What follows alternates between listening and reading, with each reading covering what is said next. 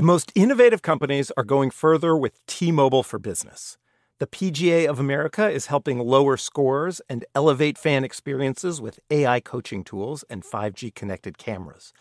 AAA is getting more drivers back on the road fast with location telematics. And the Las Vegas Grand Prix is powering race day operations with 5G connectivity, giving fans an experience at the speed they deserve. This is accelerating innovation with T-Mobile for Business. Take your business further at T-Mobile.com/now. Small business owners, this one's for you. Chase for Business and iHeart bring you a new podcast series called The Unshakeables. This one-of-a-kind series will shine the spotlight on small business owners like you, who faced a do-or-die moment that ultimately made their business what it is today. Learn more at chase.com/business/podcast. Chase, make more of what's yours. Chase mobile app is available for select mobile devices. Message and data rates may apply. JPMorgan Chase Bank, NA member FDIC. Copyright 2024, JPMorgan Chase & Co. This is your moment, your time to shine, your comeback. You're ready for the next step in your career, and you want an education employers respect. So you're not just going back to school. You're coming back with Purdue Global. Backed by Purdue University, one of the nation's most respected public universities, Purdue Global is built for people who bring their life experience into the online classroom. Purdue Global, Purdue's online university for working adults. Start your comeback today at purdueglobal.edu.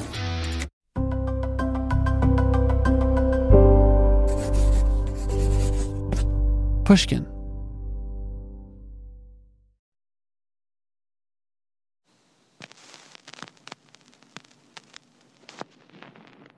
Hey everyone, this is Talk Easy. I'm Sam Fragoso. Thank you for being here. Today marks 21 years since the attacks on 9/11. You may remember that last September, we put together this special around that painful, historic day. And I was thinking, as we find ourselves toward the end of summer, in this kind of pandemic purgatory, I wanted to replay this episode to celebrate frontline workers. The ones that have carried us forward since March of 2020, and the ones that helped a nation in repair after the attacks. For 10 months, these first responders, including firefighters, policemen, EMS, construction workers, the Salvation Army, all of them, they put their lives on the line and families on hold.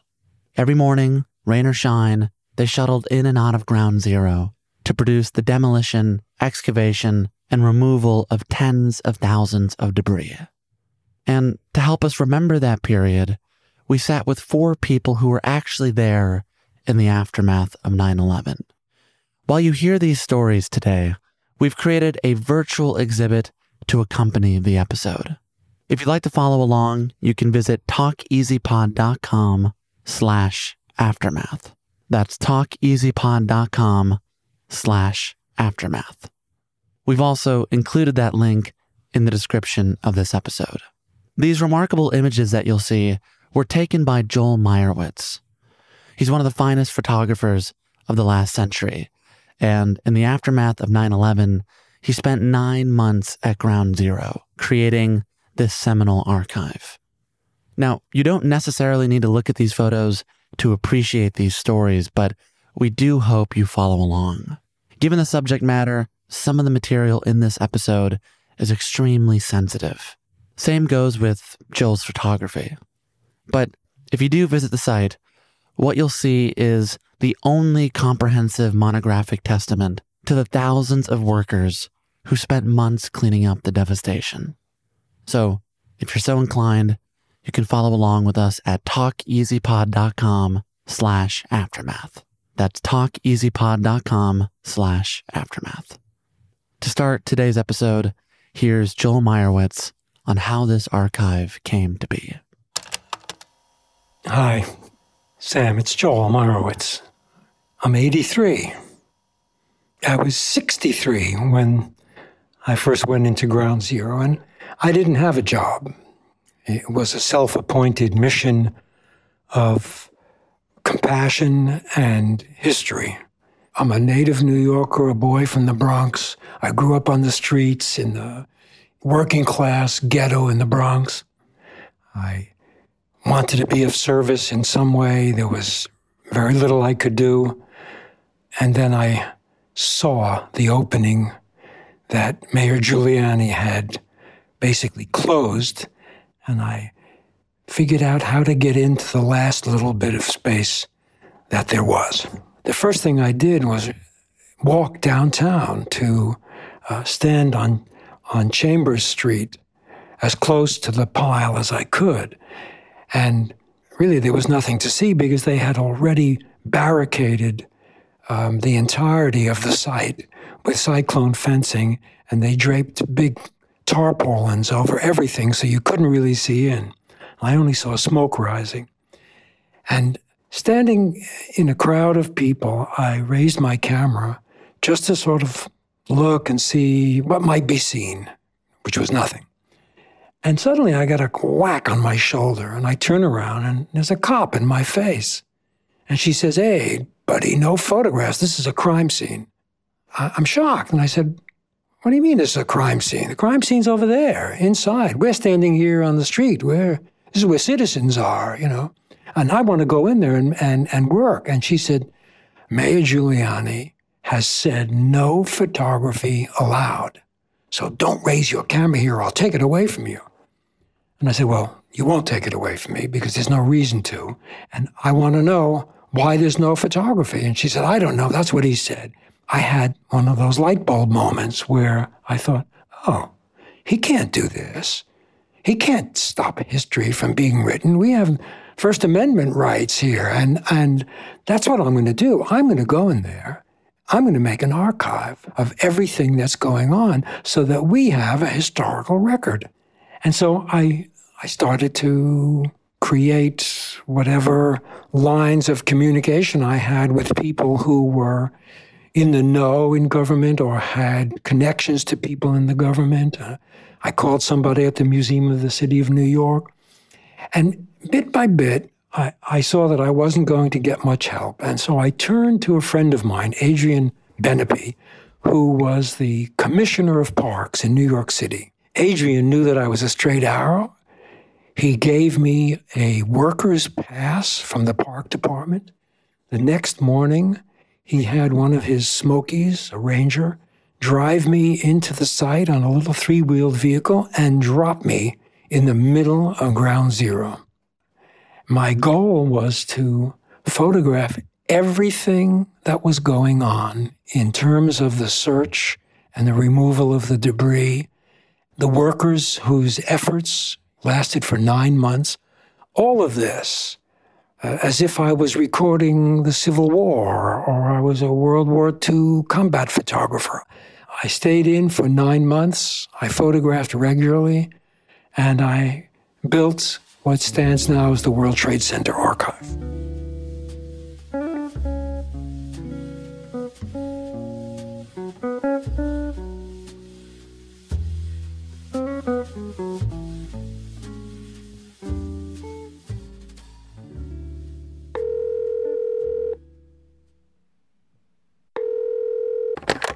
My name is Amadeo Pulley. I'm 55 years old. I am a retired New York City detective. At the time of 9/11, I worked for the NYPD Arson and Explosion Squad.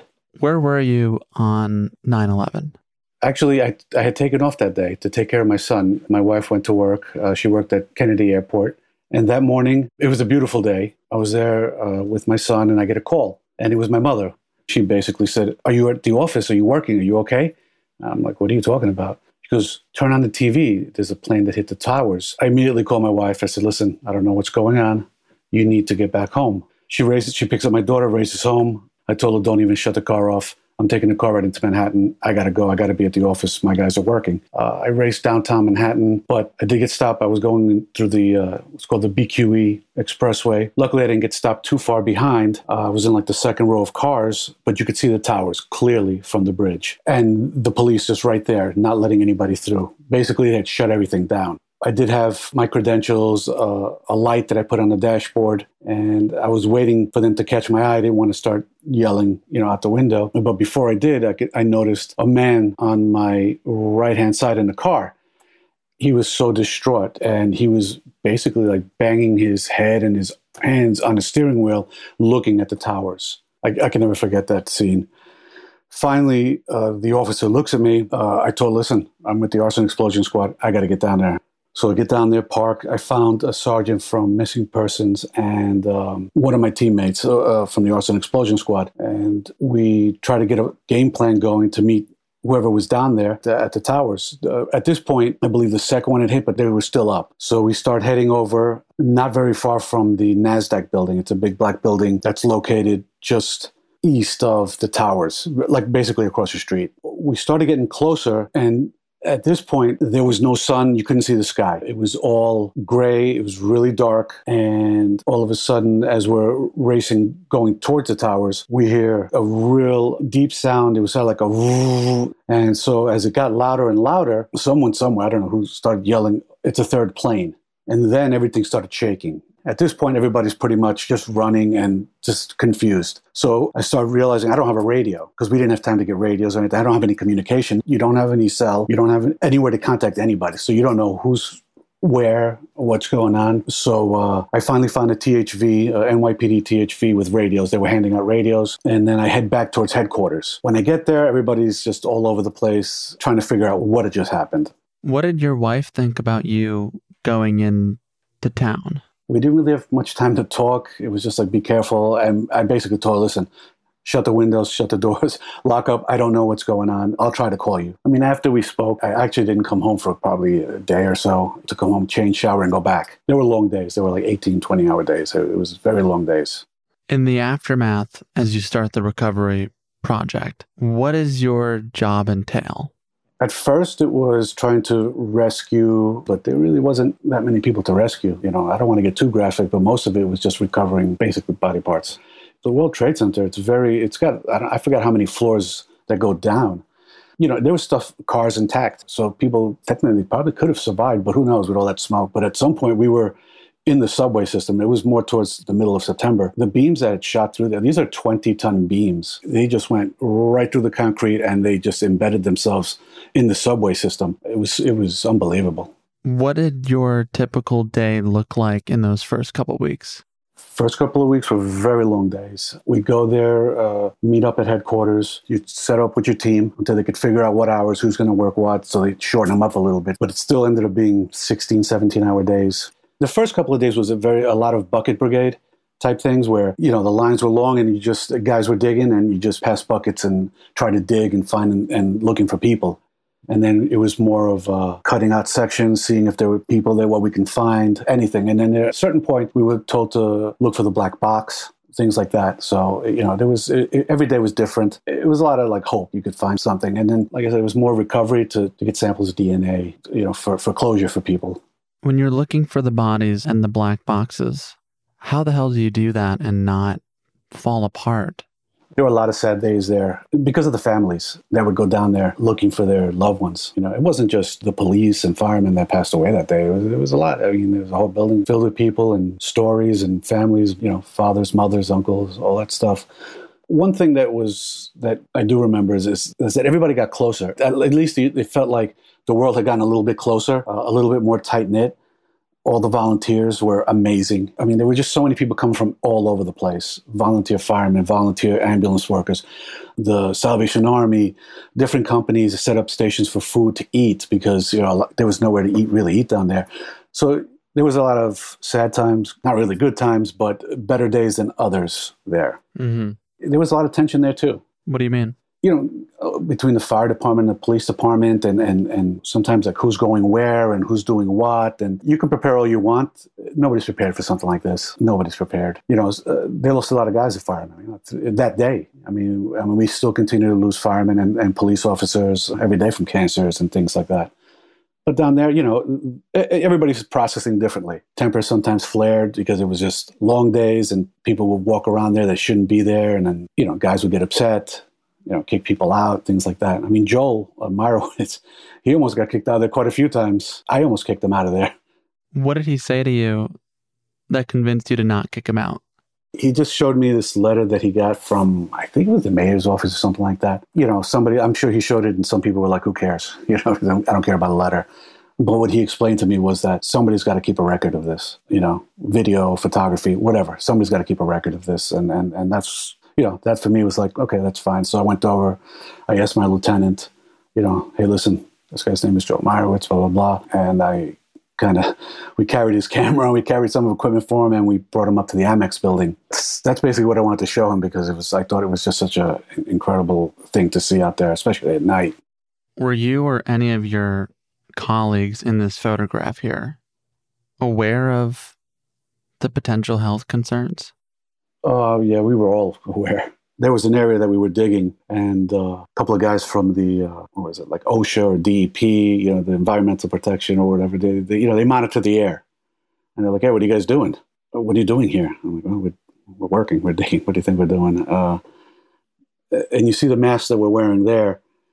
They're good, they're not great, the ones that are hanging around my neck. And I don't even know what I was wearing that particular day, because it started off with paper masks, basically, painter's mask, which basically is nothing. And he goes, well, you shouldn't be here.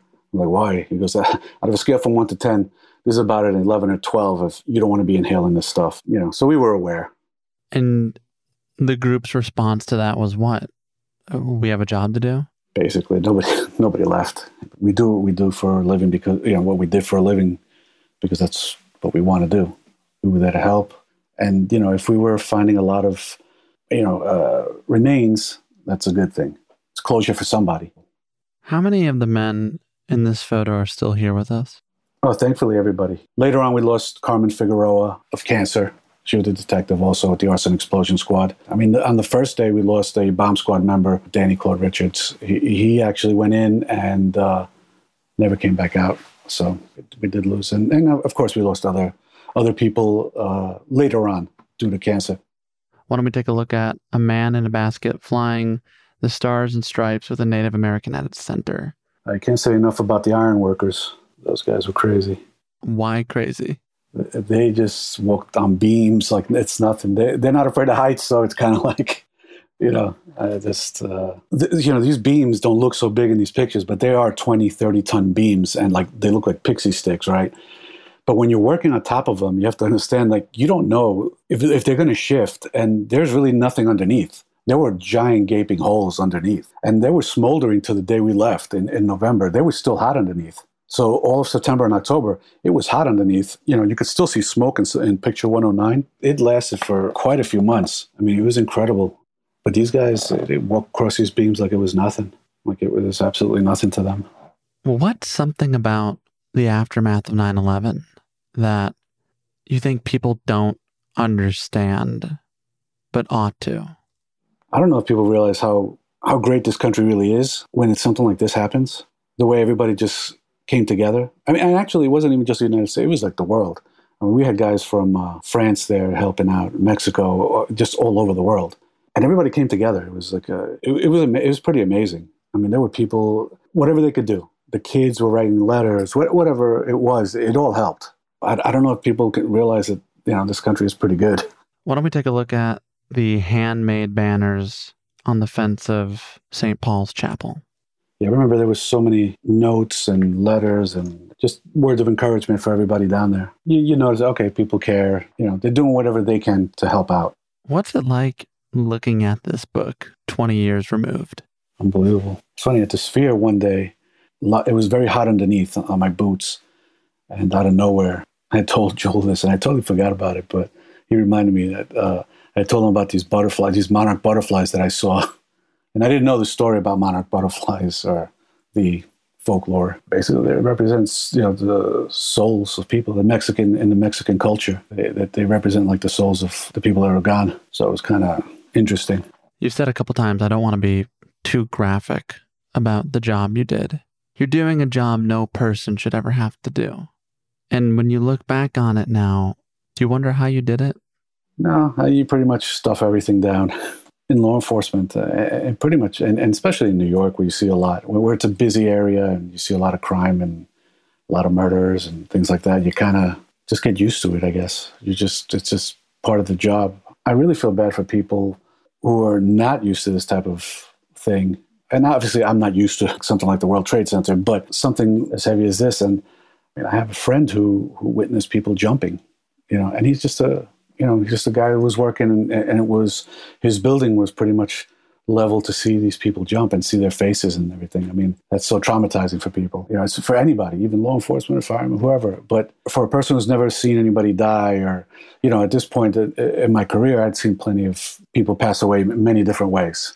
So for me, it's kind of like, okay, it's another day at work. What trauma has stayed with you? During that time, I was more aware of my surroundings, as far as like, I don't know if it was paranoid or whatever, but if I saw something, I used to call 911. Even on my off time, if I saw a box somewhere, if I saw something somewhere, you know, your senses kick in. You don't trust as many people, you know, things like that.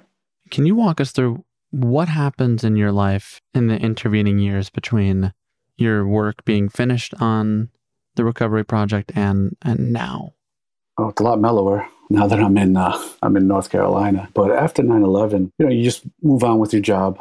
I went on and became a hostage negotiator. You know, I moved around the department a little bit. I like how you're saying your next job was more mellow and your next job was a hostage negotiator. Okay, maybe mellow is not the right word, but it was definitely interesting times when you get called. That was I think that and the Arson and Explosion Squad, my two favorite units to be in. So, I mean, I retired, but really went back to work. So I didn't give myself any time to decompress or anything. But then I did, and I was like, you know what? I'm going to take some time off. And while decompressing, I started feeling some back pain, and so I went to go check it out and ended up finding a tumor in my kidney. There was cancer and all this other stuff. You know, and since it was 9/11 related, so it hits a little bit more. It was kind of like, oh boy, back to this. We're talking about 9/11 again. But, you know, I was also had a respiratory issues and sinus problems because of all the stuff we inhaled, and that was just part of the, so many people got the same stuff. But thank God. I mean, I had really good doctors. I went to Sloan Kettering. They took really good care of me. Had some surgery, and that was that. I've been cancer-free ever since, so can't really complain. But when you have these illnesses that remind you every day of those months down there, how do you move forward from that? Honestly, you just gotta keep grinding. Just, you don't want to forget things, but you can't dwell on everything all the time. You really can't, or it's just going to eat you up. Therapy helps. Yeah, I mean, if I actually did a little bit of that, because I didn't realize that I needed it. So I actually went to speak to somebody, and like, yeah, it's perfectly normal. The person, you know, who I was talking to, the therapist, she was like, yeah, I talked to a lot of responders with the same. We all give the same answers, basically. You know, she said, you guys all pretty much sound the same. Do you think you'll ever visit the museum?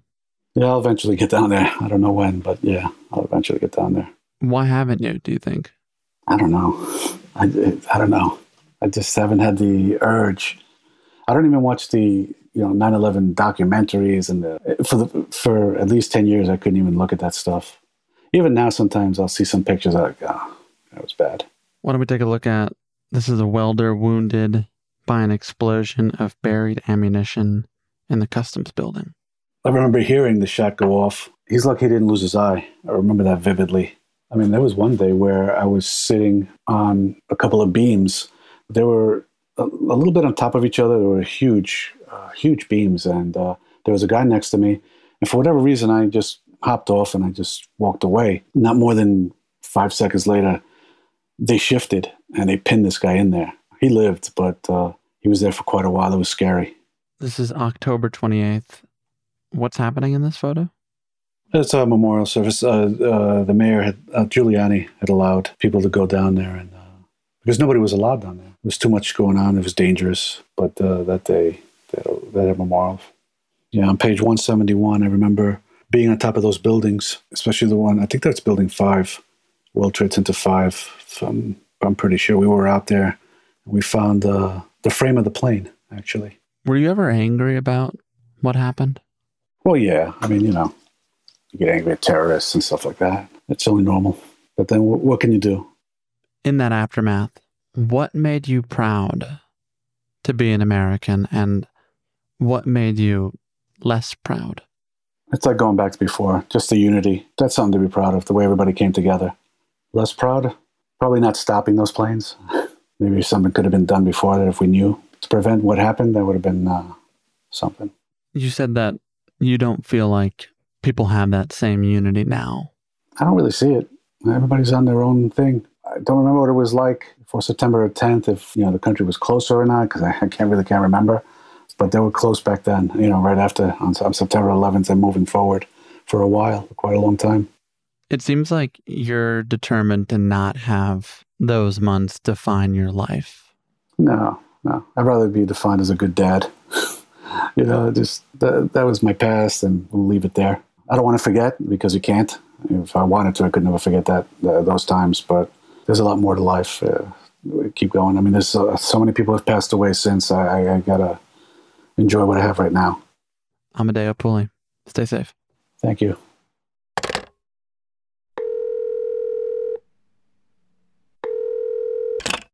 My name is Yvonne Sanchez. I am retired from the New York City Fire Department, EMS Division. I am 55 years old.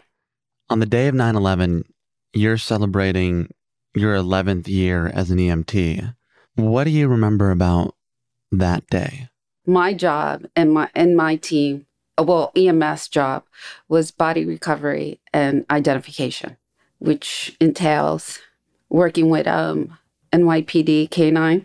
Search and rescue dogs. When the K-9 would sit anywhere inside the pit, we knew that in that area there was a victim.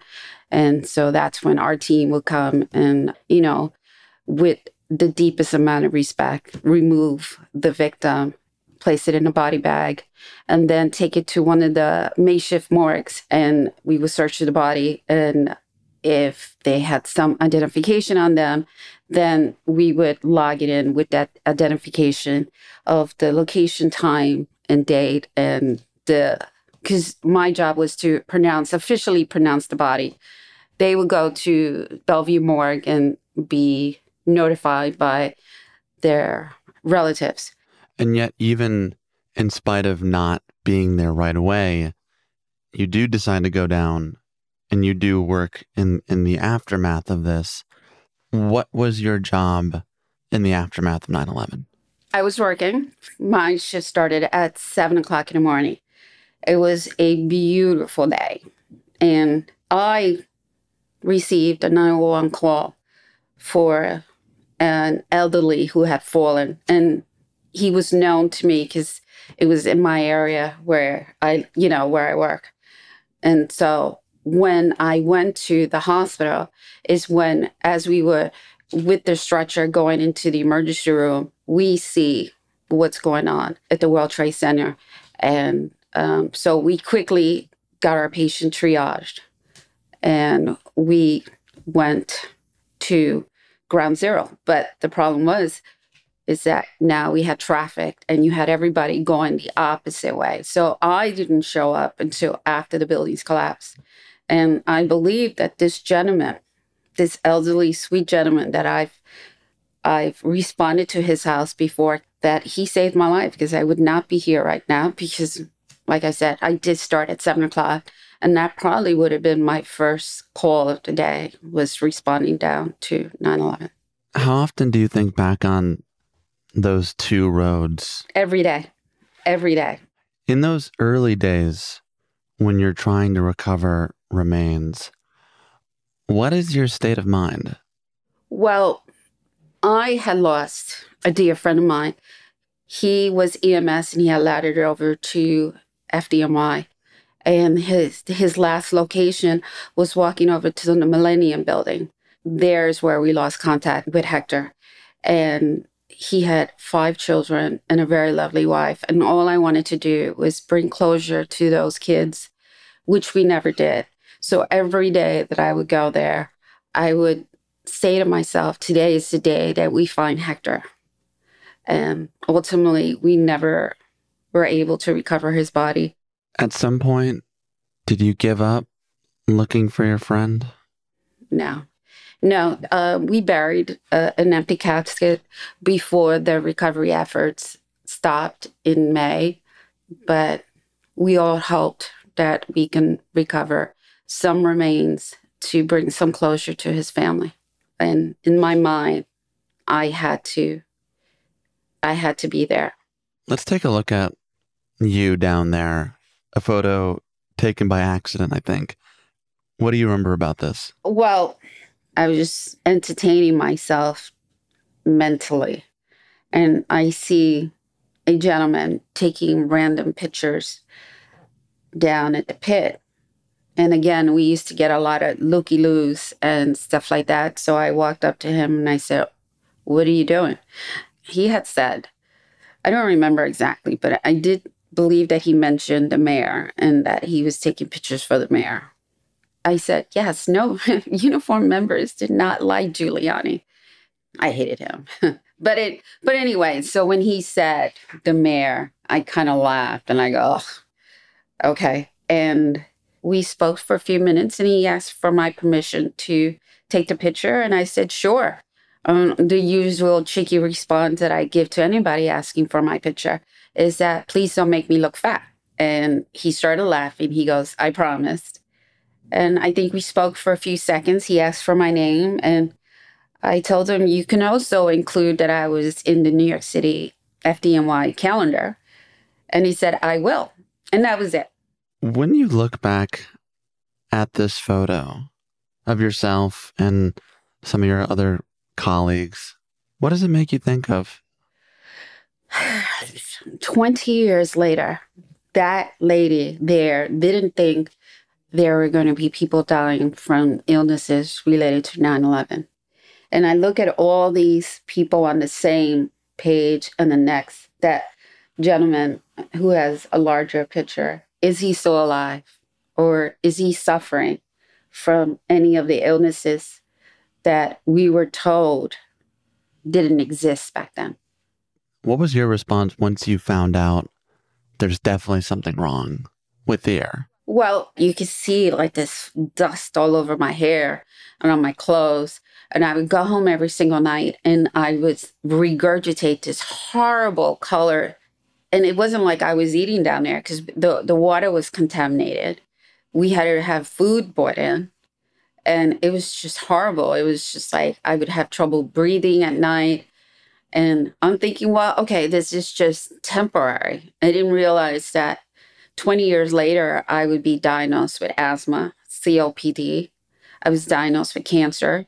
By the end of the 10 months, I had 8 bleeding ulcers in my stomach that the gastroenterologist said that, I think you have cancer. We have to do all these biopsies. And it turned out that I just had this parasite in my stomach that I had to be put on antibiotics for 3 months to aggressively kill it.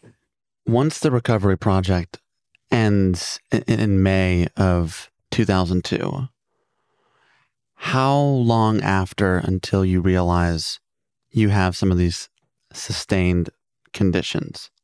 I knew soon after, but I did not put the connections between it being World Trade Center or it being something else. And when the fire department started the World Trade Center monitoring program, the doctors there said, when I presented my symptoms, they said, well, we did a study. These are the symptoms that you would present if you were exposed to these types of toxic chemicals.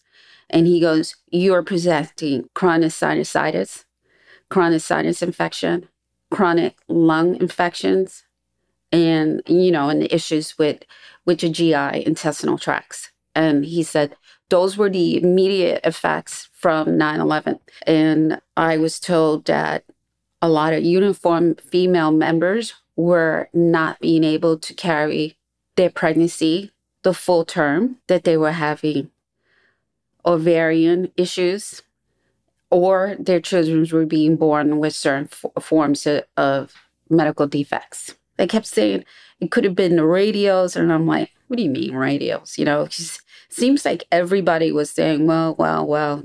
And I remember in the beginning, going back to day one, we were using Stuyvesant High School and the elementary school adjacent to it. There were doctors volunteering down there and K9. And so there was a lot of stuff coming in there. At one point, we were using it as a makeshift morgue. And I remember going home and then coming back and my superiors telling me, we're moving command further down. and because we have to open the school. And I said, but how are you going to open this school? We literally destroyed this school. 3 floors of the school. There were dogs defecating in there because they were traumatized from doing what they were trained to do. People were donating all this food and they bought it into auditorium and it was just sitting there and it was rotting. But how can you not have this properly decon before these kids? I said, people do not care about children. And, and I had to do my job and we had to move further down. You don't know how much I was an advocate to making sure that school was clean, and it just went on deaf ears. Did it make you feel powerless in that situation?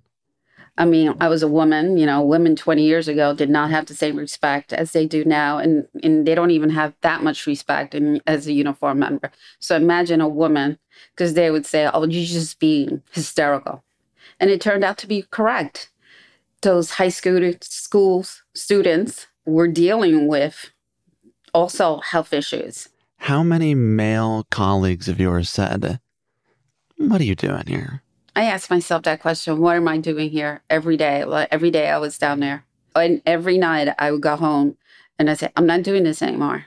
And the next day I would get up and I would do it. And on my way down, I would pep myself with a nice pep talk. Today is the day we find Hector. Today is the day we find Hector. And that day never happened. In the years to come, when you receive one diagnosis after another, did you feel like the city failed you? Oh, for sure. The city failed me. And the mayor failed us. They all failed. They all failed. There was no love. There was no love to us at all. Only on the day of the anniversary. All those same politicians are going to say, never forget. We never forget. But, when we're in front of them, telling them that all these people are dying and we need to extend the World Trade Center bill, it took 18 years. I was shocked. I was shocked. These are the Republicans that I voted for since I was 18 years old. This is how they treat us. The Democrats all love, oh, yes, we want to, we're going to help you do that. And here are the Republicans, the total opposite. I see it now when they're trying to pass bills. You say, oh, no, they saying it to a reporter that they care. And, and then you go by your business. But then when you see it firsthand, when you visibly see these politicians and they belittle you and they make you feel less than a whole person or human. When they zero in on a minority female, the only minority female first responder on that team, points his finger at me and says, why did the country need to foot the bill for you to buy a pair of shoes? To me, not to them, but to me. And I look down and I'm wearing sneakers. I'm wearing $30 sneakers. I said, I'm a cancer survivor. I was assigned down there for 10 months. I was injured. I have 25 surgeries. So you tell me, what shoes am I looking for? And he goes, well. And he starts stuttering and stuff like that. I said, so where's your shoes? What shoes are you buying? Is the country buying for me? Why? Because I'm Latina? Because Latinos are typecast as welfare recipients. I had a NYSERS board member tell me, well, I think the fire department gives you everything you want because of your looks. There goes those looks again. And I said, what do you mean?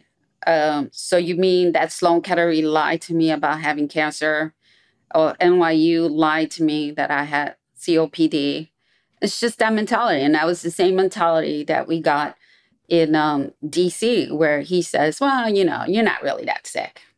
Since we are honoring the 20th anniversary, is there something about 9/11, the Aftermath Project, or even the years that followed that you really want people to understand?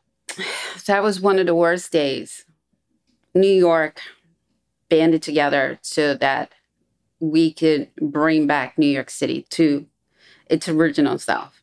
The uniformed members all set aside their differences and their departments to work together. The Red Cross people that came, construction workers that decided to, because they didn't have to come down there. They could have gone anywhere else. That they felt they needed to be there and to be part of something that was bigger than us and our lives. And I think that moving forward, a country should realize that we are human and we deserve the respect that we're supposed to get. And not just by saying, never forget, we'll never forget, but by actual actions and not just by words. And ensuring that if this ever happens again in another town, another state, that they will be there to say, you know, we're here. We're going to make sure that everybody's taken care of, and we're going to take care of you if you get sick. As a single mother with two kids, the pain of the aftermath and all the health concerns you had after, how have you moved through your life with that trauma? I'm still very uneasy around crowds. I'm always looking for the exit sign.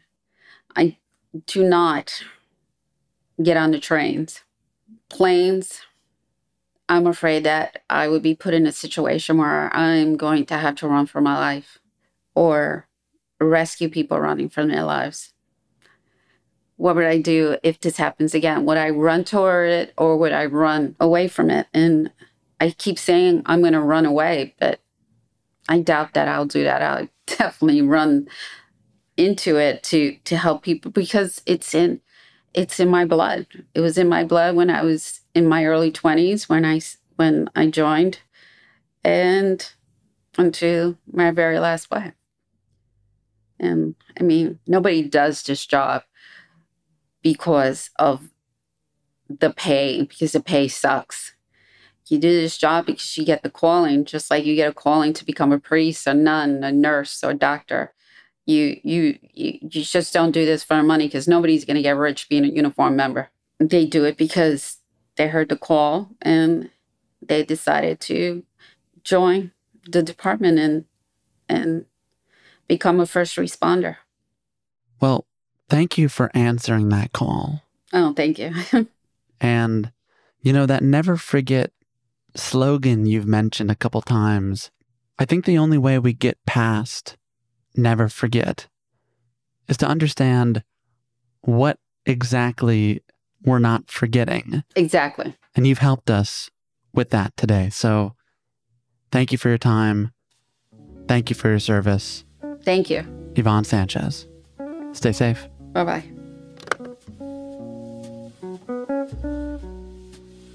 We'll be right back after a quick break. Hello,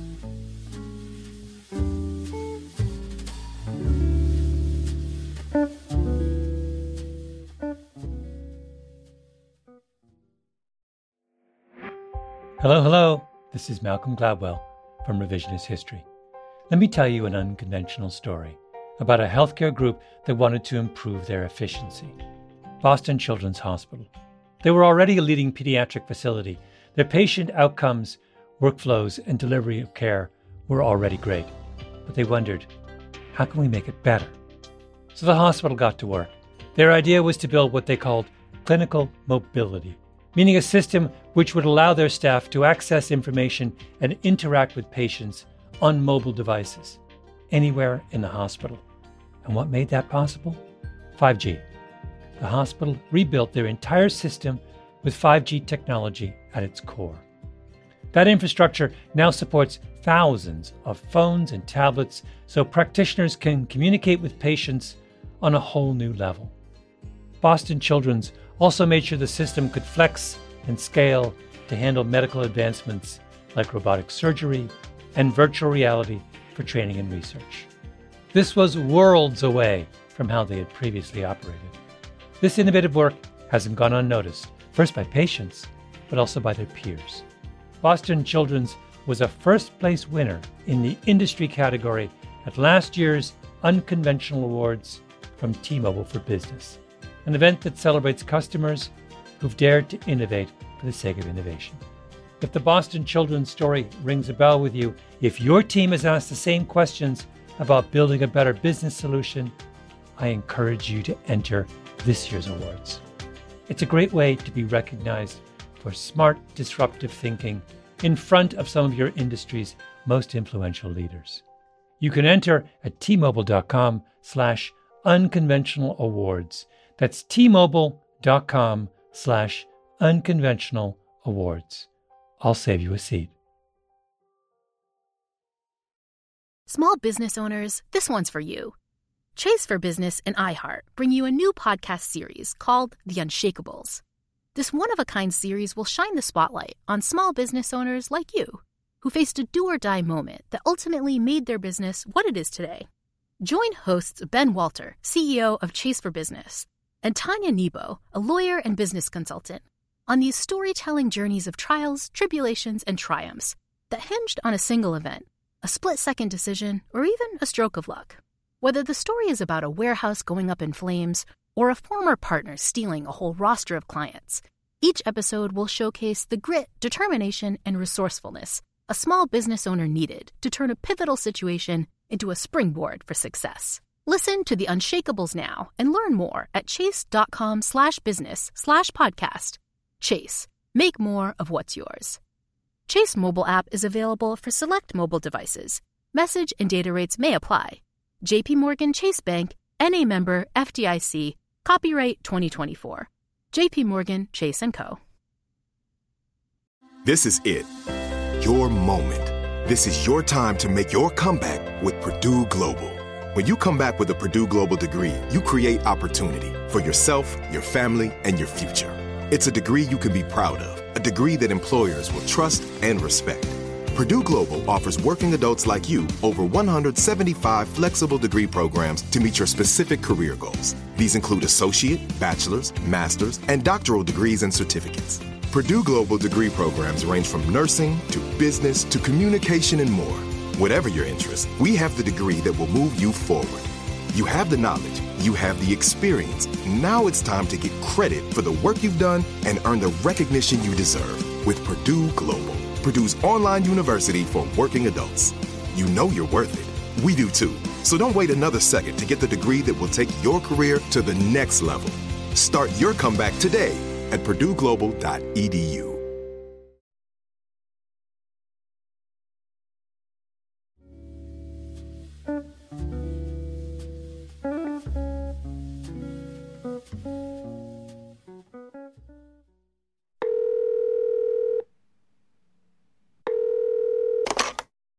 So my name is John Ryan, and I'm 61, and my job after 9/11 was the commander of the rescue recovery operation.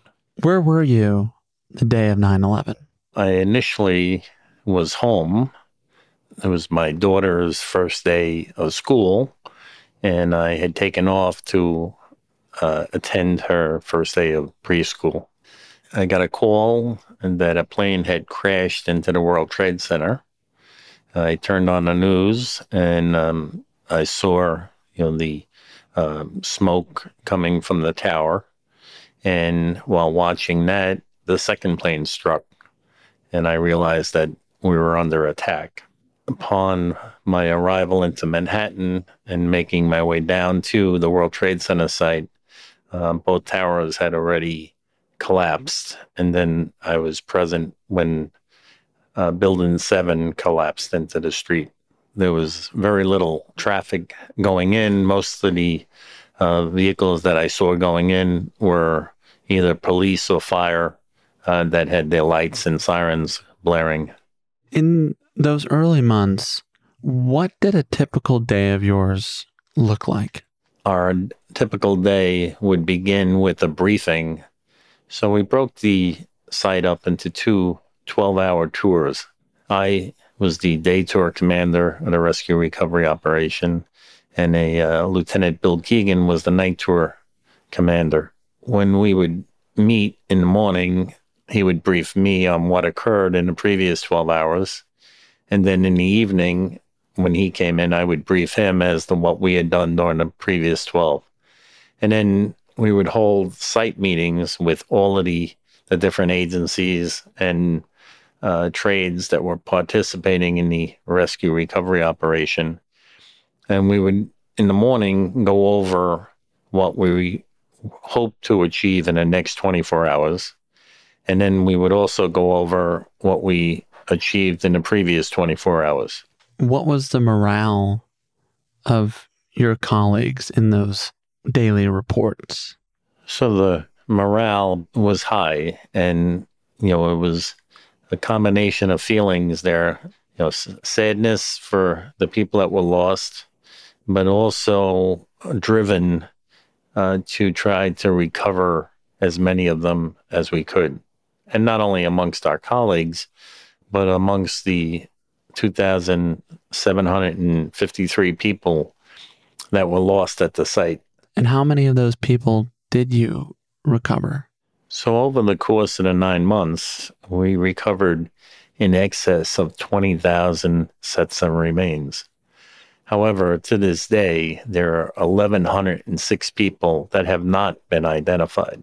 How did you process the fact that this very quickly became a recovery mission rather than a rescue mission?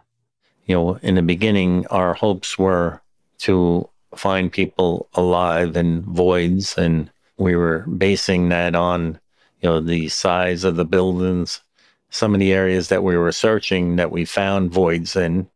So that gave us hope that there could be areas that, people were surviving in. We were so focused and we were so intent on trying to recover as many people as possible.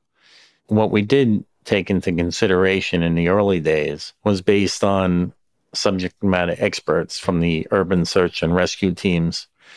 And they had reported that in other locations, in particular in earthquakes where there had been collapses, that people were found alive as long as 14 days after the collapse. So we were using that as a benchmark and hoping that given that time period of potential survival, we were hoping that during that period that we may find other people that had survived the collapse. After that 14-day period, we still had hope, but we also realized that the odds of survival were diminishing. When you did identify the remains, did you have to talk to family members? You would talk to family members on a regular basis because they would come to the site and would look for an update as to the prospects of finding their lost loved one. How do you do that job? So I don't think it's one that you can prepare for. It's one there that relies very heavily upon your experience and the combination of experience, but also having people that are performing that job with you, having that same mindset there, that same focus, that same determination, and that same drive to try to recover as many people as possible and return them to their families. Do you remember a phone call you got from a family member where that determination to get the job done, where that focus broke because you could hear the pain on the other side of the phone? I received a letter, and the letter was a note from a grandmother thanking me for finding some remains of her grandson. And she was from the Jewish faith, and the importance to have something to bury of a lost loved one is significant in the Jewish religion.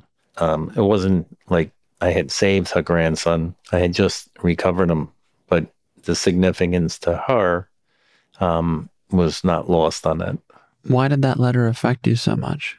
I think, being somebody that has chosen a career to help people and save people, receiving some type of thanks for not saving or helping somebody, but just recovering them, I guess, unfulfilled, I guess. We had recovered, a body part of her grandson. But what it meant to her was, I guess, some degree of peace. As we're approaching the 20-year anniversary, I was wondering, what do you think the general public doesn't understand about 9/11 and the aftermath that you think they should understand? Up until the last few years, every person, for the most part, that I interacted with was able to tell me exactly where they were and what they were doing. It's only a recent phenomenon that I'm seeing is that some people today that were either too young or weren't born, so they have no firsthand remembrances of 9/11, an experience to a historical event. In some ways, that's one of the importances of Joel's book and his photographs is that, you know, if he had not taken those photos and not placed them into a book, all of that would have been lost to our memories. And people would have been reliant on us describing the event and different things that occurred in the 9 months that we were there. So let's take a look at a few of these images together. This is an assembled panorama of the site from the World Financial Center. It's the portion of the South Tower, and then you see the hotel, then what was left of the hotel, and that brings back memories of the 93 attack, because the area right below the hotel was where the van was detonated on February 26, 1993, and killed 6 people, including Monica Rodriguez-Smith and her unborn child. Next here is a photo of the ironworkers. We wouldn't have been able to complete the rescue recovery operation without the ironworkers and their ability to cut the steel so that it could be removed. You know, that's my tribute to them.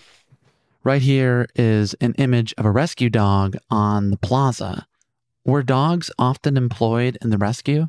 So they were, and there was a significant number of dogs, not only rescue dogs, relief dogs, cadaver dogs, and there was a number of them, to the point there that Suffolk County, that has a very extensive mobile animal rescue hospital, a bus, that they brought that in there. And, you know, unlike people, you know, the dog can't tell you when they're thirsty or tired or, you know, suffering from some type of exposure. The handlers would bring them to that area there. And I remember it being positioned on West Street there, where they would then hydrate them and provide them a degree of rest and comfort. Did they make you feel better? I guess it's a natural reaction, you know, you know, it serves as a distraction as well to see, you know, animals. You know, one of the things there that in the early days, you know, other than people, the one thing that was noticeable was that the site was sort of void of life. You know, as we got further into the recovery and really as we got to the end and we were so focused that we never really looked at it as something that was going to end. And I remember being on West Street there, and the trees were starting to bud, and there were birds that had come back. You know, both those things there in some ways sort of gave you a sense that, you know, things were returning to some degree of normal. Of course, there was nothing normal about this situation. As the days went on, how did you process all the lives lost? Everybody was different. I mean, for myself, you know, I just stayed focused on performing and moving around the site, responding to every recovery that was made. So when you think about it, over the course of the 9 months, you know, 20,000 recoveries.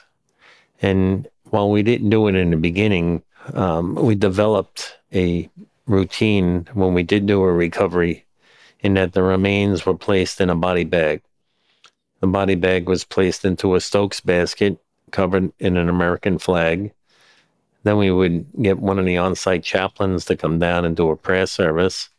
And then we would identify six people that would act as an honor guard to carry the remains to the either an awaiting ambulance or to one of the on-site morgues. And all work would stop, and everybody would line up and perform an honor guard to the recovery of that individual. So it was a process that, once we developed it, was performed on a regular basis. As someone who was intimately involved in trying to repair a part of this country, what can we learn from how you carried that grief with you?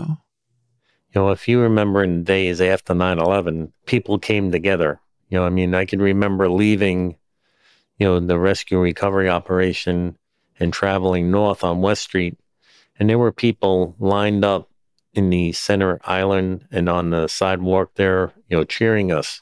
There was really a sense of togetherness that really overwhelmed, you know, society as a whole. You know, and that grew out of, you know, the tremendous losses there.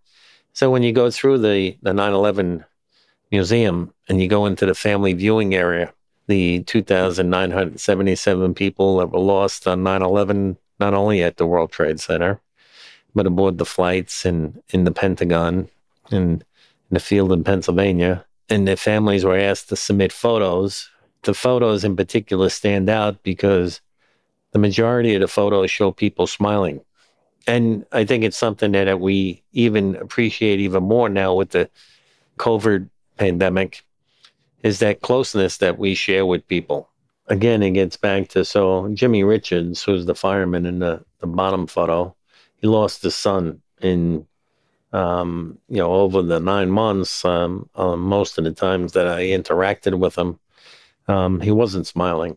And then Marty, who's the person holding an item in his hands, you know, he's smiling. And I think in some way he found his little piece of treasure. And then the EMS worker, you know, is smiling, and the construction worker and the iron worker. I mean, and that's the beauty of Joel's photo, is that, you know, I remember all these people. Why don't we take a look at these four photos from May 28th? These are four photos that were of the May 28th ceremony, in which we cut down the final column in preparation for the final day ceremony. And one of the people involved in the putting together the program for the final day was going to exclude some of the workers. So much like everybody that worked the rescue recovery operation, you know, the people from the trade unions, the truck drivers, the laborers, the iron workers, you know, everybody poured their heart and soul into doing this mission. And then to show up one day and be told that there was no work for you, and you were given a pink slip, and you were basically excluded from coming into the site, was very emotionally upsetting to them. And then being told that they weren't going to be able to participate in the final day ceremony, it didn't sit well with them nor with us, given how important they were in making this mission successful. So we decided that in recognition of all those that had not been recovered or identified at that point, but also in recognition of all of the efforts that had been put forth by all of the people that worked the site, we designated May 28th as the Workers' Day. And in the evening of May 28th, we brought down all of the people. We didn't exclude anybody. And we had them participate in a ceremony in which we cut down that final column. You know, we came in as individuals, but we left as one when we all came together to prepare the column in the same way in which remains were treated. We lowered the column. We covered it in black bunting. We covered it in a large American flag. And we prepped it to be driven out on May 30th during the closing ceremony. And if you go to the sequence of photos in which we lower the column, I'm actually in the top photo there, that we didn't notice that while we were doing that there, that the entire crew of the USS Iwo Jima, which was an aircraft carrier that had come in to New York and was docked up by the Intrepid. When we finally drew our attention away from the column, and we looked up. We saw them silhouetted against the night sky in their white uniforms saluting us. And again, it was a tribute to all of the people that worked in the rescue recovery operation. It was sort of a fitting end to that mission. And one thing that I've come to learn is that through all of this, you know, there's a thread that runs through it and bonds us all, and you are now part of that thread as well. So I thank you for your service and for your time and your desire to want to hear the story of the people that were lost and the people that responded to it. Lieutenant John Ryan, thank you very much.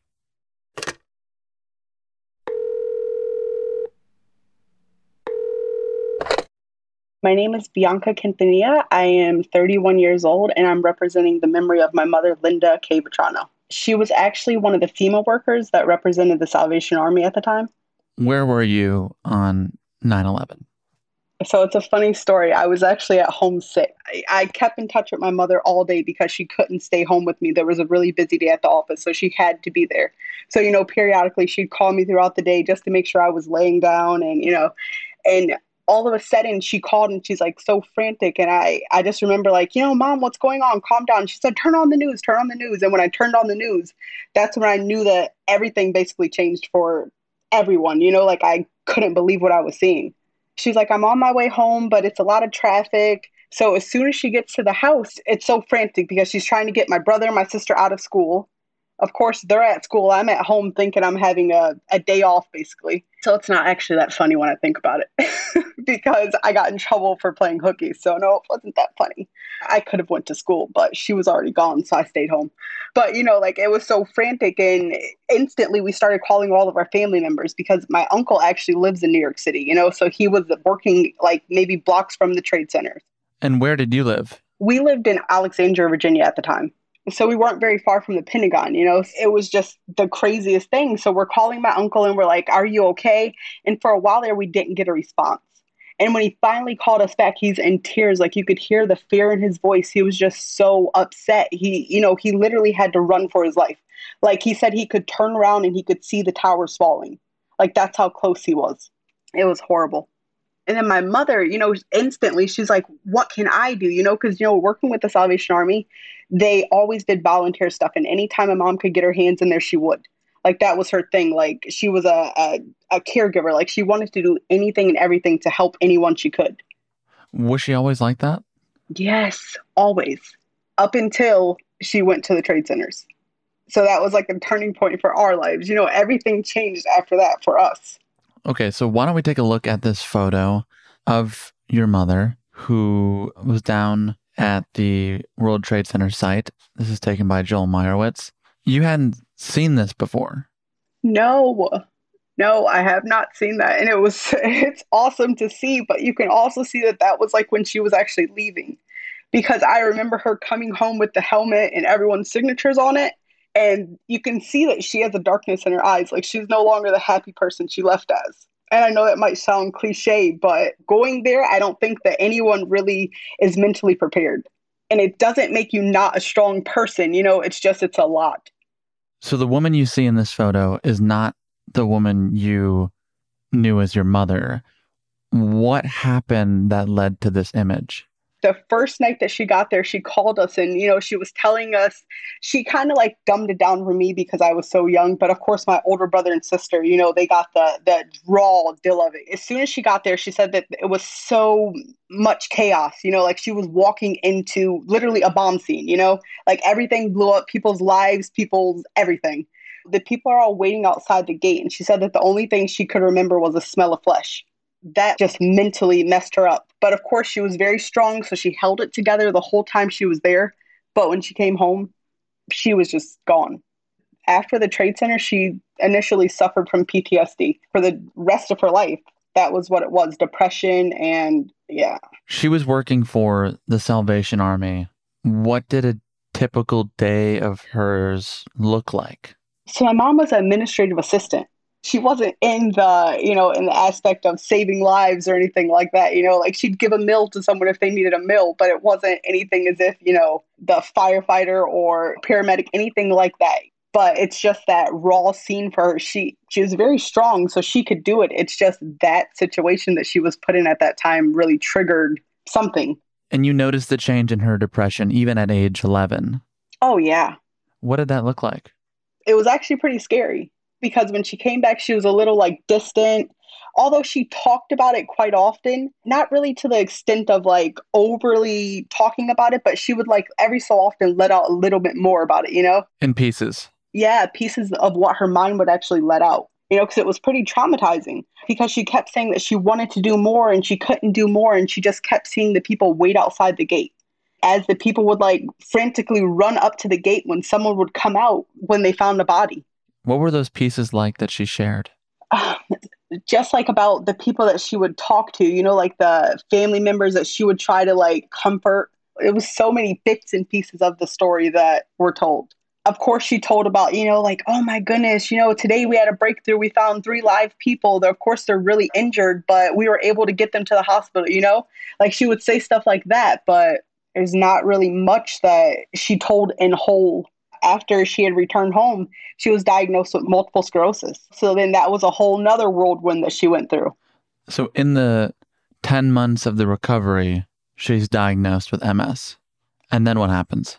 And then she gets depressed and she realizes that she actually needs all this help from like her parents. Her mother actually lived in Virginia with us, you know, near us at the time. And then her father was in New York. So out of nowhere, one day we come home from school. She says, guys, we're moving to New York. So we moved back to New York and now we're going to go live in my grandfather's. You know, my grandfather had 2 houses, so we're living in his extra house. Where was that? Utica, New York. It's kind of like she let the depression take her. She never made a full recovery after that. I'm only able to speak on it because that responsibility fell on me. And my brother, when he turned 18, he went off to the military. My sister was off doing her own thing. So I initially had to take care of my mother, cooking for her, giving her her shots, everything. I don't think that anyone's ever really like checked on her from this situation. Yes, I know that this was a job that she had to do, but it initially caused, you know, the downfall with her, all of her depression. Every day she seriously relived it. How do you mean? Okay, so without making her sound like overly, you know, with her sickness, like the bipolar schizophrenia that ended up triggering as well, she would periodically, quite frequently, do like living memorials where she would put her helmet on and set up candles and set like right outside of her house. Thinking about it, I'm trying not to get emotional, but all the kids at school would laugh about it. And I'm like, no, don't laugh. My mom's going through something. She's just really sad. Like she helped so many people. And nobody understood, you know, of course I understood because I was there when it happened, but nobody understood what she was going through. So she initially got looked at as if she was insane, but this is what triggered it. And by no means am I saying like, I didn't want her to go or I regret the choice of being okay with my mother going. It's just, I feel that that was the key to unlocking this treasure that we got. And I'm not saying it's a good treasure. She would do these memorial services outside of your house. Did you attend them? No, she would kind of just go sit out there by herself. I don't think I knew how to handle it. So I would have probably snickered or even, you know, like, oh, Mom, what are you doing? You know, and that was just a nervous thing to do. But she was very serious about it. She wanted to pay honor to the people that lost their lives. It hurt so bad that all these people lost their lives and I couldn't do more. And at the same time, what could she have done more? She went and she did what she had to do. Cater to the people, you know, give them the food, give them the clothing they need, give them the toiletries. But yeah, initially that wasn't enough for her because it felt like she should have done more. Where do you think that instinct came from for her to always want to do more for people? Before this, she was basically an angel. Seriously, she would help anyone and everyone. That's just in her nature. She wanted to nurture. Even as her as a mother, she was just a nurturer. You know, she wanted to take care of everyone. And like her parents are awesome parents, you know what I mean? They loved her. She grew up with that love, you know? I don't know. It's just, I don't know why it hurt her so bad, you know? Because she did what she wanted to do. Like that was one of the things that she prided herself on. That was her moment, you know? And she felt so honored and blessed that she was able to go help people. But in return, she got basically her youth taken away. Because my mom, even up until she passed away, like, she wasn't living the way she needed to live. She was living in her house every day, didn't leave the house except for a doctor's appointment, you know? That depression, she didn't want to be out with people. She didn't want to feed herself, okay? Like, it was that bad. I really think that that just hurt her to the core. Sorry, I'm trying not to cry. No, it's all right. The only thing I can take from it is that she just wanted to do more. And she felt that what she did wasn't adequate enough. But when I think about what more could she have done, I don't know. She went as soon as she could. The first team that they put together, she was in it. And I want to say she was gone for about 2 months. So she was gone for a good amount of time, but it just wasn't enough. Not for her anyways. Really, she only came home because she had kids, you know. She would have stayed trying and trying and trying. And so when you see this photo of her in that time, what do you see? Oh, gosh, I just see the beauty. She wanted to be there.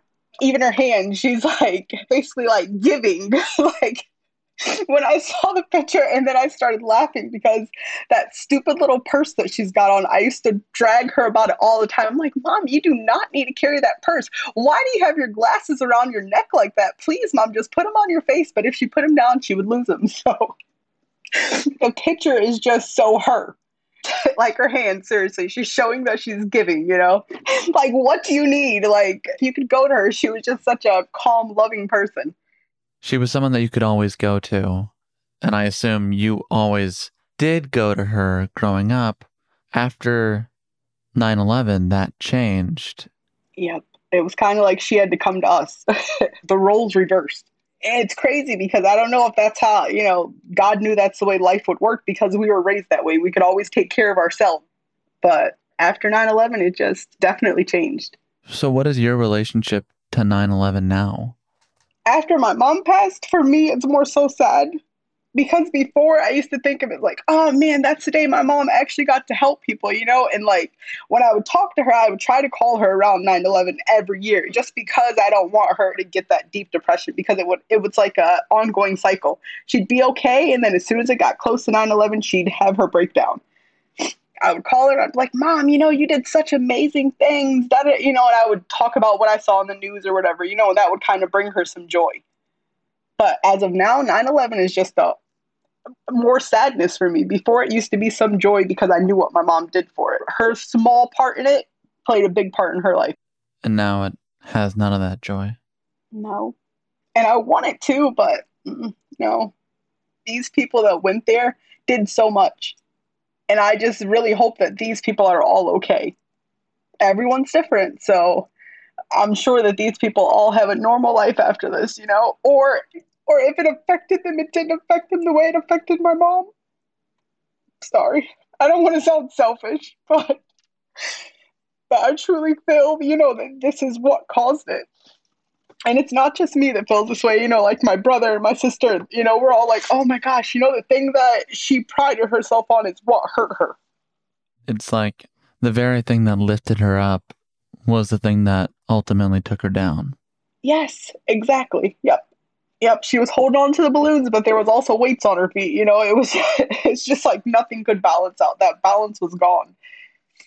You know, when I look at this photo of her, there's over 300 photos in this book. I only chose like 4 people to talk to. Oh, that is so cool. One of the reasons is that there aren't many women in the book.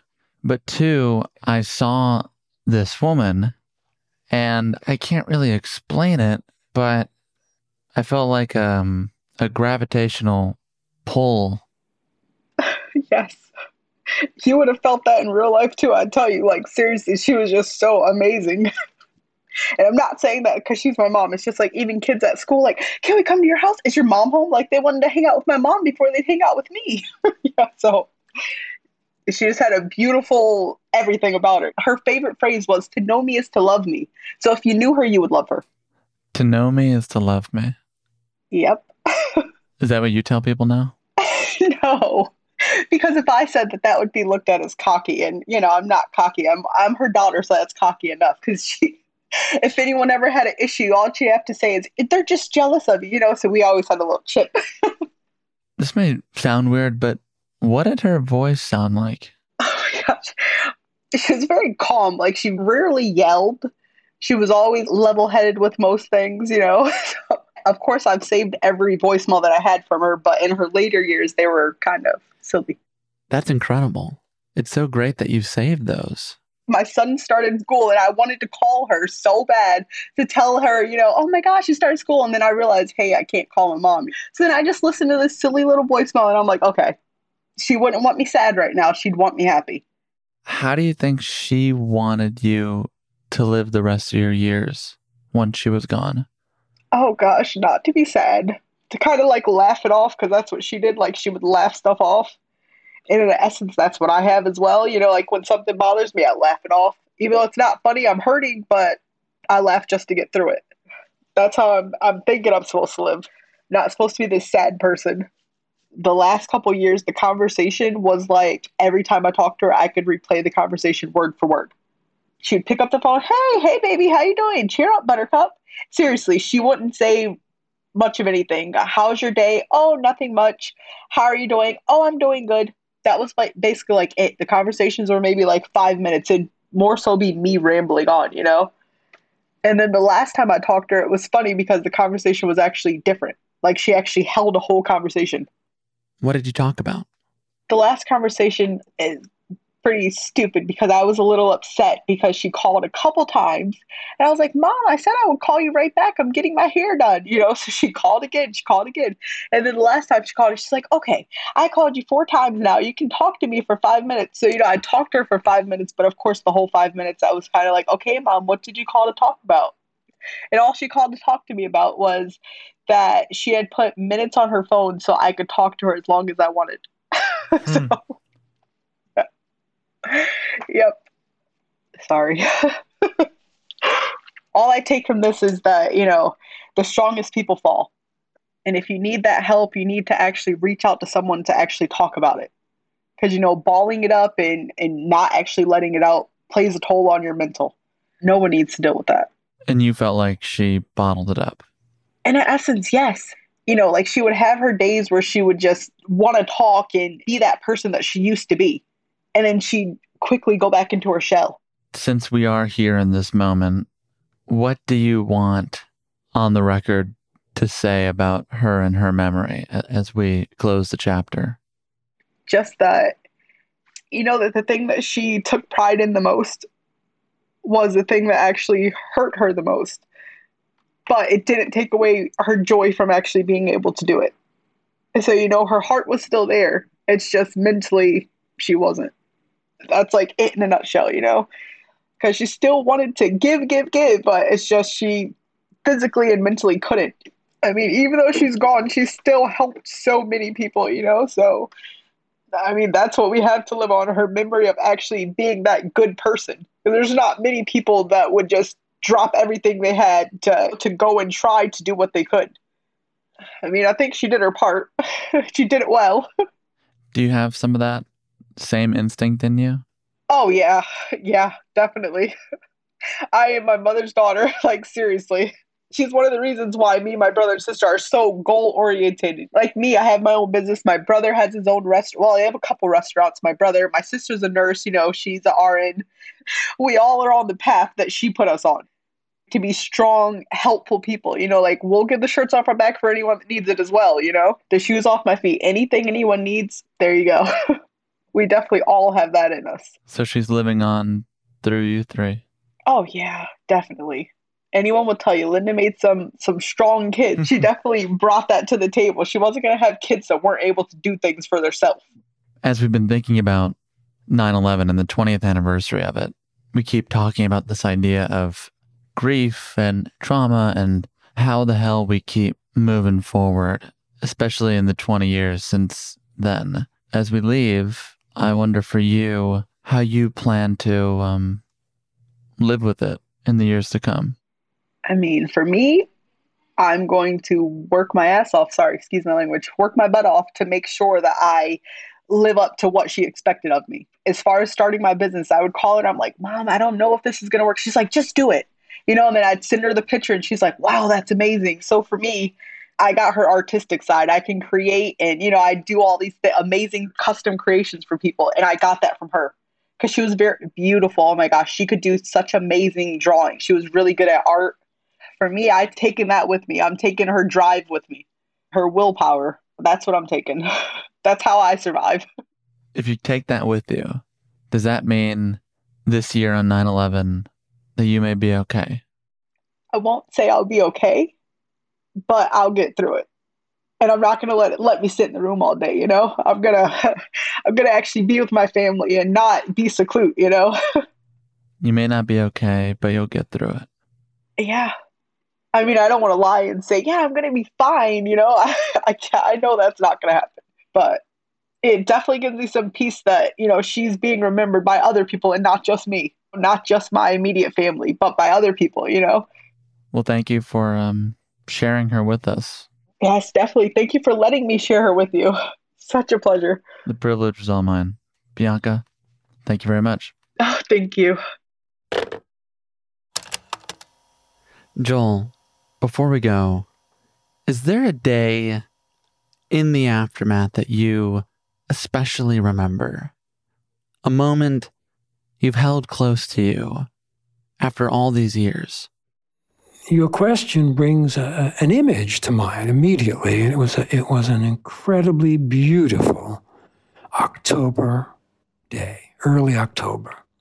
Sun was hot. I was walking through the pile, and two cops came over to me, said, "Hey, what are you doing here? No photographs. You got to leave right now." And I said, "I'm working. Here's my pass." And I said, "Well, my car is down there," pointing to the northern end. And I said, "So I've got to walk there. It's the only way I'll get out of here." And they said, "Okay, but no more pictures." I said, "Okay, absolutely." And I left them and I walked away. And about 100 feet later, I come across this scene of a gigantic, maybe the biggest crane in America, I think they had brought in to start doing some heavy lifting.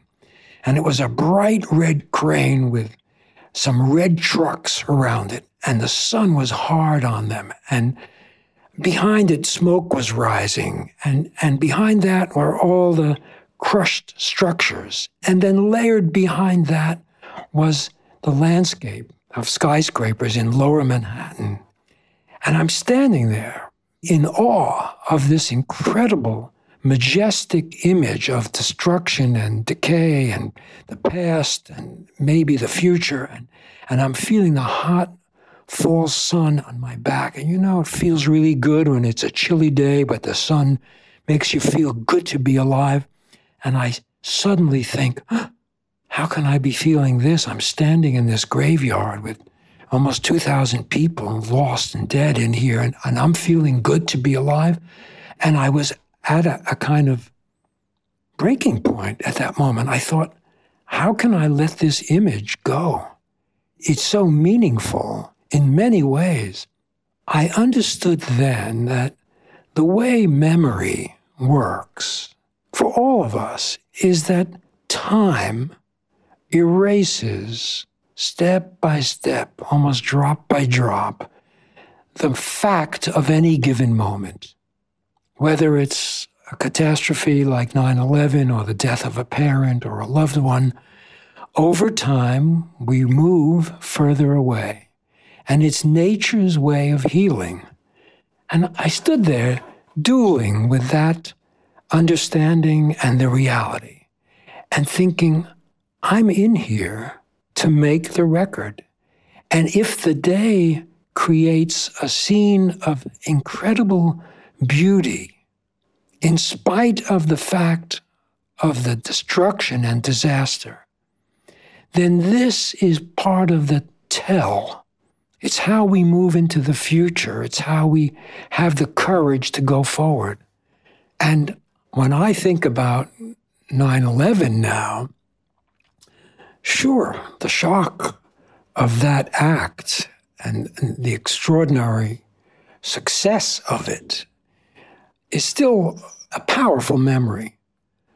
But more powerful than that was the time actually spent with other human beings doing the work and the service that was necessary to clean it all away and start fresh.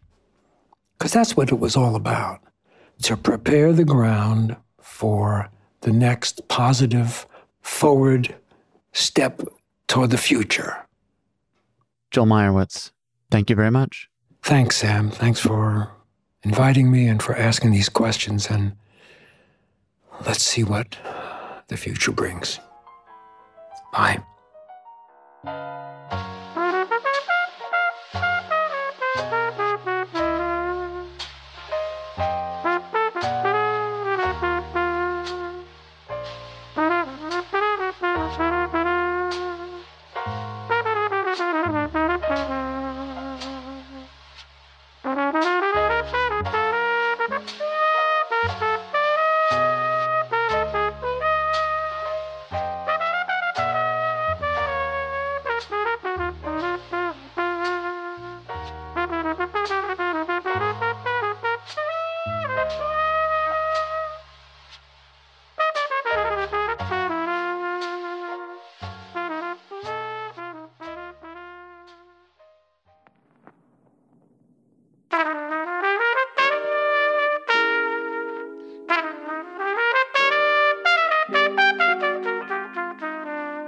And that's our show. Special thanks this week to Eric Lures and Guy Greenberg. Last year, when we did this episode, they ran around New York for us, bringing microphones to people. Re-listening to it this week, this episode would not have been possible without their help. I'd also like to thank Annalee McGavin and Joel Meyerowitz. And of course, big thanks to Lieutenant John Ryan, Amadeo Pulley, Yvonne Sanchez, and Bianca Quintanilla. I thank them for their time, their stories, and for sharing parts of their life with us on this show. To learn more about how and where you can support first responders and their families, visit our show notes at talkeasypod.com. If you'd like to purchase a copy of Aftermath by Joel Meyerowitz, visit our site at talkeasypod.com. To hear more episodes of Talk Easy and other Pushkin podcasts, listen on the iHeartRadio app, Apple Podcasts, Spotify, or wherever you like to listen. You can also follow us on Twitter, Facebook, Instagram at TalkEasyPod. If you want to support Talk Easy by purchasing one of our mugs, they come in cream or navy, you can do so at TalkEasyPod.com/shop. As always, this show is produced by Caroline Reebok. Our executive producer is Janixa Bravo. Our associate producer is Caitlin Dryden. Our editors for today's episode are Clarice Guevara, Eve Gershon, Caitlin Dryden, and Andre Lynn. It was mixed by Andrew Vastola. Our assistant editor is Lindsay Ellis. Our music is by Dylan Peck. Illustrations by Trisha Shenoy. Video and graphics by Ian Chang, Derek Gaberzak, Ian Jones, Ethan Sinica, and Layla Register. Special thanks to Patrice Lee, Kaylin Ung, and Paulina Suarez. I'd also like to thank our team at Pushkin Industries, Justin Richmond, Julia Barton, John Schnars, Carrie Brody, David Clever, Heather Fain, Mia LaBelle, Eric Sandler, Nicole Morano, Maggie Taylor, Morgan Ratner, Jordan McMillan, Isabella Navarez, Maya Koenig, Carly Migliori, Jason Gambrell, Malcolm Gladwell, and Jacob Weisberg. I'm Sam Fragoso. Thank you for listening to Talk Easy. I'll see you back here next week with a new episode. Until then, stay safe and so long.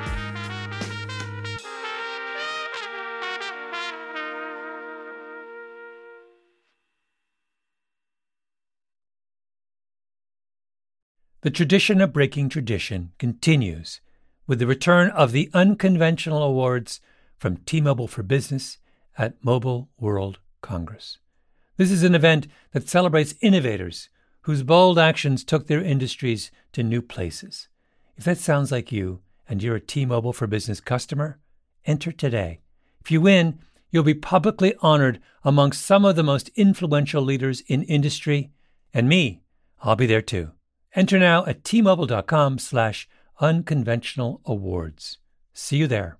Are you still searching for your perfect place to call home? Well, now is the time to buy at Fisher Homes. If you're looking to move in before the end of 2024, May could be your last opportunity to start building your dream home and close before the year's end. If you're hoping to move in even sooner, Fisher Homes also has homes that are move-in ready and waiting for you, where you can start enjoying the benefits of homeownership even faster. Schedule your personal tour with a new home advisor today at fisherhomes.com and make this spring the season you find your perfect home sweet home.